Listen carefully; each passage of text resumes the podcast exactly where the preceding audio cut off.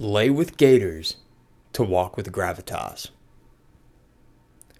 In my last newsletter, I wrote about what the last 12 months were like the toil and grind of a year trying to figure it out.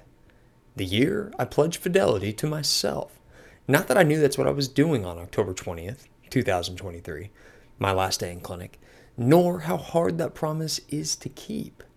All I cared about then was that I'd escaped medicine, the vacuum sucking my soul out. And with my soul jarred free, I thought life would be grand, illuminated by meaningful work all day, every day. But no, what I found on the other side of medicine was swamp. Dark and dangerous, ambiguous and thick swampland. No trails, no light, no compass, just swampy responsibility. And that's where I trekked for the last year, which has had its merits. I made myself a home in the cypresses and nestled in with the gators, and it wasn't so bad. Dare I say, even fun for stretches. Yet, though I can live there, most folks don't choose to live in the swamp unless they have to, and I don't have to anymore.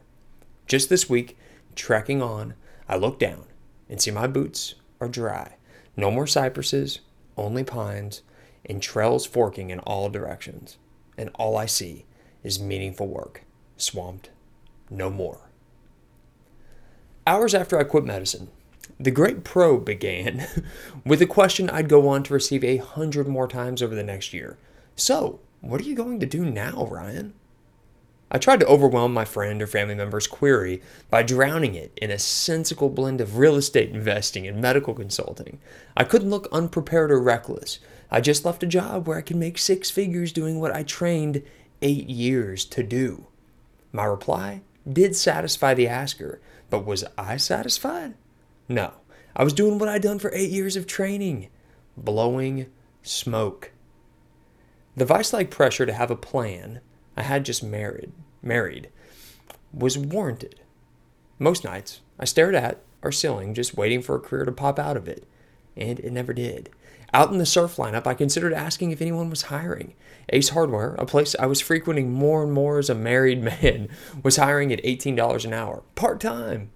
On those drives home from Ace, I visualized which department I'd work in lawn and garden, paint, hardware. I was leaning paint.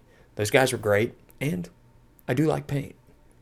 But the probe continued from all comers, and eventually, relinquishing reputation, I trusted the truth and began replying, I honestly just don't know. Disconcerting for the asker, I was out of the straitjacket myself, free to go figure it out, no longer pretending I had it all under control. For the first time in my life. To know the answer, right after I dedicated near a decade to something I never wanted, didn't seem in accordance with the laws of life. Not knowing seemed right. All the while, I kept writing with gravitas. Though not rich in substance, I mean, most of what I wrote needs to remain where it's stashed somewhere on my desktop. The ritual was steeped in meaning. It wasn't always a good time, but it was always meaningful as I sat at my custom self made desk each morning. I began to occupy the private sense of well being, written about by Daniel Duane in Caught Inside. And when I ran out of things to write, I stalked the Santa Barbara Hills for discarded furniture, making very necessary money out of junk on the curb. There I remained, mired in the midlife crisis swamp, not knowing what I was doing, but trying to trust in doing what felt good and true furniture and writing. Last week, I published my first book. This week, I signed a lease for space at a local furniture store. And you know what? My boots are dry. Trails surround, and meaningful work guides me. All it took to find that was a year in the swamp.